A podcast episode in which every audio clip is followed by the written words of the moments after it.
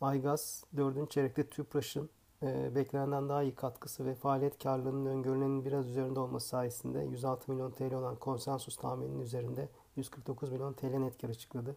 256 milyon TL ile FAVÖK 243 milyon TL'lik piyasa beklentisinin %6 üzerinde gerçekleşti.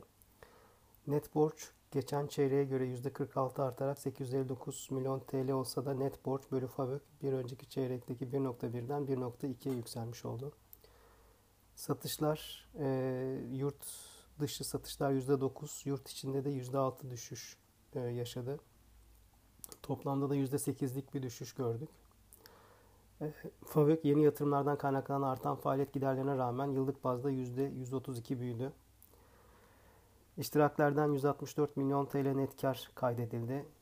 Bunun 19 e, milyon TL'si Entek'ten, 145 milyon TL'si EYAŞ'tan geldi. Aygaz 2022 hedeflerini de açıkladı. Buna göre tüp satışı hedefi 280-290 bin ton.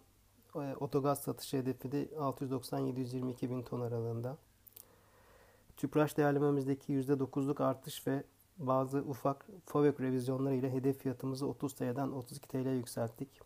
Hisselerle ilgili endekse paralel getiri önerimizi sürdürüyoruz.